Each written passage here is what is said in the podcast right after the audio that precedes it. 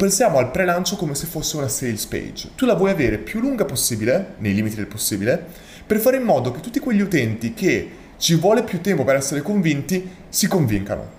Chi si convince dopo tre giorni del prodotto o servizio che tu starai per offrire, in quel caso lì loro al massimo dicono ogni tanto mi guardo un contenuto ma io so già che quando ci sarà il lancio io mi sono già convinto che quel prodotto o servizio è pazzesco e voglio acquistarlo, voglio farne parte.